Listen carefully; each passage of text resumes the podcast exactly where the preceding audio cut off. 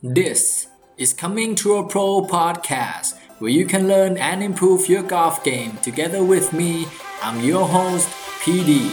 Welcome to the show.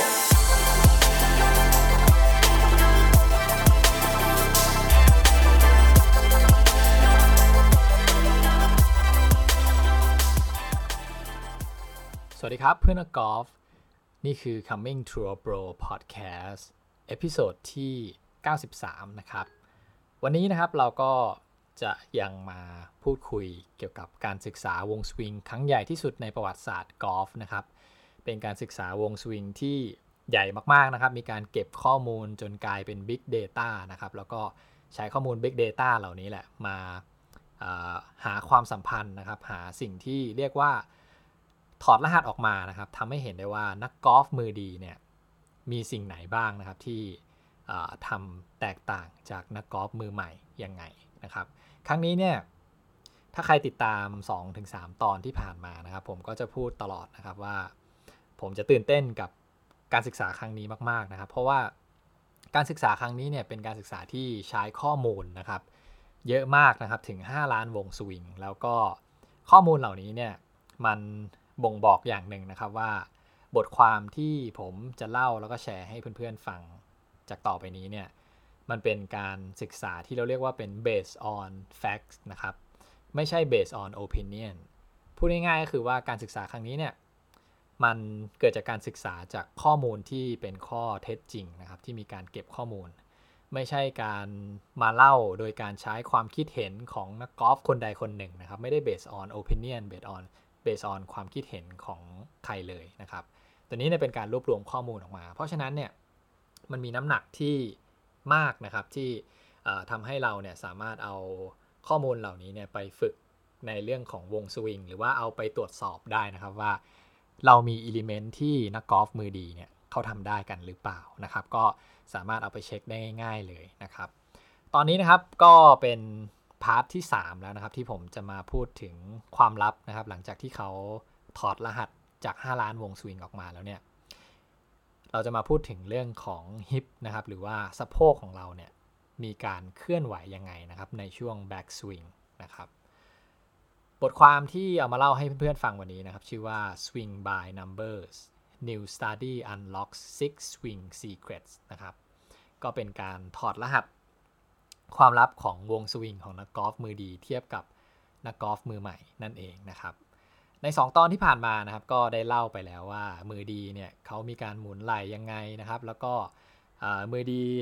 นักกอล์ฟมือดีเนี่ยเขามีการหมุนไหลในช่วง Impact แบบไหนนะครับ ใครที่เพิ่งมาฟังตอนนี้ก็อย่าลืมย้อนกลับเข้าไปฟังนะครับ เพราะว่าความลับที่เขาถอดออกมาให้เราแล้วเนี่ยเป็นอะไรที่น่าสนใจมาก ๆนะครับ โอเค กลับมาที่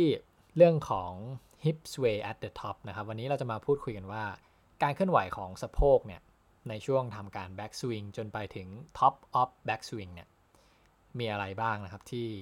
มือดีนักกอล์ฟมือโปรเนี่ยเขาทำกัน อย่างแรกเลยนะครับ ในบทความเขาบอกไว้ว่า เวลาที่เราพูดถึงเรื่องของ sway เนี่ยก็ค่อนข้างจะเป็นคำศัพท์ที่นักกอล์ฟ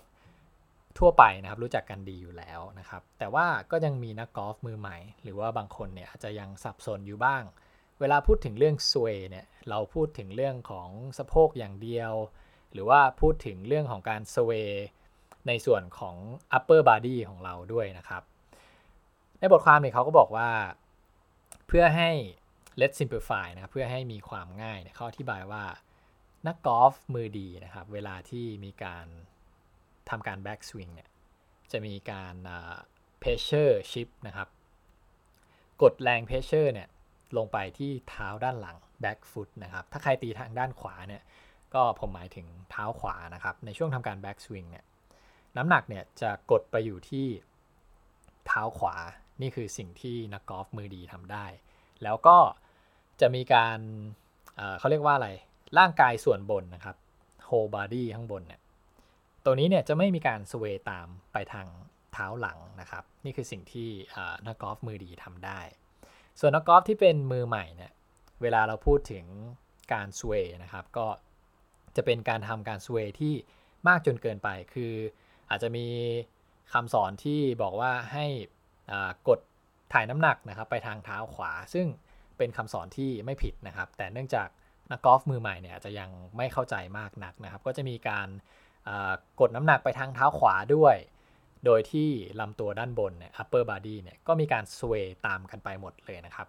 ซึ่งพูดให้เห็นภาพง่ายๆคือเหมือนเป็นการ sway away from the target นะครับ ก็คือการหมุนชิปน้ำหนักไปทางเท้าขวา แล้วก็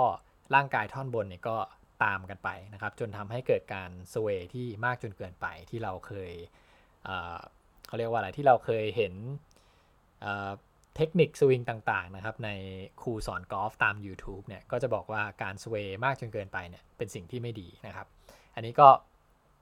แสดงให้เห็นว่านะครับการ sway แบบนี้เนี่ยเป็นสิ่งที่นักกอล์ฟมือดีเนี่ยไม่ได้ทำกันนะครับทวนอีกรอบหนึ่งนะครับ นักกอล์ฟมือดีเนี่ยจะมีการถ่ายน้ำหนัก pressure shift ไปที่เท้าหลังนะครับ หรือว่าเท้าขวา โดยที่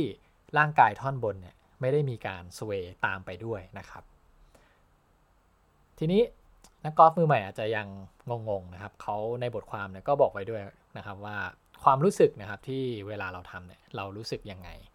ตัวนี้เนี่ยเป็นเขาเรียกว่าเป็นหลังจากที่ตัวผมเองเนี่ยก็ศึกษาวงสวิงมาค่อนข้างเยอะนะครับ มาเจอบทความนี้เนี่ยเขามี reference point ที่น่าสนใจนะครับ แล้วก็ผมคิดว่านักกอล์ฟเนี่ยสามารถเอาไปใช้ได้เลยนะครับเขาใช้ trail bone นะครับเป็นตัว reference trail bone เนี่ยก็คือเป็น เขาเรียกว่าอะไรกระดูกก้นกบนะครับ ที่เป็นสุดท้ายเลยของตัว spine angle ของเราเนี่ยถ้าเราอาลองจินตนาการตรงนี้ดูดีๆนะครับ ในการที่เราทำการ back swing เนี่ยตัวกระดูกก้นกบหรือว่า trail bone ของเราเนี่ยจะไม่ได้มีการเคลื่อนตามไปที่เท้าขวานะครับ หลายๆ คนอาจจะยังเข้าใจผิดตรงนี้อยู่ ตัว trail bone ของเราเนี่ย เวลาเราทำ back swing นะครับ นักกอล์ฟมือดีเนี่ย จะมีการเคลื่อนไปข้างหน้านะครับ เคลื่อนไปข้างหน้าหมายถึงว่ามันจะเคลื่อนไปใกล้เป้าหมายของเรามากขึ้นนั่นเอง นี่คือนี่คือคีย์เลยนะครับ ถ้าใครอยากจะ unlock unlock swing secret ของตัวเองเนี่ยต้องดูว่ากระดูกสันหลังของเรานะครับ ในส่วนที่เป็น trail bone เนี่ยมันมีการเคลื่อนไปข้างหน้าหรือเปล่า ในช่วงที่เราทำการ back swing นะครับ ไม่แน่ใจว่าเพื่อนๆจะเห็นภาพตามหรือเปล่านะครับ จริง ๆ แล้วในบทความนี้เนี่ยจะมีรูปภาพประกอบด้วยนะครับว่าความรู้สึกที่ว่าเทรลโบนของเราเลื่อนไปข้างหน้าเนี่ยเป็นยังไงนะครับถ้าเป็นไปได้ผมอาจจะแคปรูปภาพนี้นะครับลงไปในคอมเมนต์ใน Facebook นะครับ C2V Golf ก็ลองใครที่ยังไม่เห็นภาพเนี่ยลองเข้าไปดูในนั้นก็ได้นะครับ ทีนี้ นี่คือสิ่งที่นักกอล์ฟมือดีนะครับทำได้ก็คือเลื่อน tailbone เนี่ยไปข้างหน้า ทีนี้จำนวนที่คำว่าเลื่อนเนี่ยเลื่อนไปเท่าไหร่นะครับ ค่าเฉลี่ยที่เขาทำการศึกษามานะครับเขาบอกว่านักกอล์ฟมือดีเนี่ยในช่วง backswing เนี่ยจะมีการเลื่อน tailbone เนี่ยหรือว่า hip ของเรานะครับ ไปทางด้านหน้าหรือว่าใกล้ทาง target มากขึ้นเนี่ยประมาณ 3.9 นิ้วนะครับ 3.9 inches นะครับ ประมาณนี้ แต่ว่าในส่วนของนักกอล์ฟมือใหม่เนี่ย หรือว่านักกอล์ฟที่เป็น high handicappers นะครับ ก็จะมีการเคลื่อนตัว trail bone เนี่ย หรือว่าเคลื่อนสะโพกของเราเนี่ย ไปข้างหน้าเพียงแค่ประมาณ 2.55 นิ้วเท่านั้นนะครับ ลองสังเกตดูนะครับ 2 ตัวเลขนี้แตกต่างกันพอสมควร มือดีนะครับ จะเลื่อน trail bone ไปข้างหน้า 3.9 นิ้ว ส่วนนักกอล์ฟมือใหม่ ค่าเฉลี่ยนะครับ อยู่ที่ประมาณ 2.5 แต่ว่าโดยภาพรวมแล้วเนี่ยถ้าเรามองนะครับใช้เพียงการมองโดยสายตาอย่างเดียวเนี่ยนักกอล์ฟสมัครเล่นนะครับจะมีการ shift pressure หรือว่าการทำ backswing เนี่ยเวลาเราดูแล้วเนี่ยมันจะเหมือนกับว่าสะโพกเนี่ยมีการเคลื่อนหนีห่างจาก target นะครับหรือว่ามีการเคลื่อนมาตามเท้าขวามากเกินไปนั่นเอง จนเรียกว่าเป็นการ sway มากเกินไป แต่ถ้าเราไปดูนักกอล์ฟมือดีนะครับเขาจะมีการ หมุนสะโพกหรือว่าเลื่อน tailbone ไปข้างหน้านะครับ ก็คือเหมือนมีการ turn ที่ดีมากกว่านะครับ นี่คือ element ที่สำคัญมาก ๆนะครับที่หลังจากการถอดวงสวิง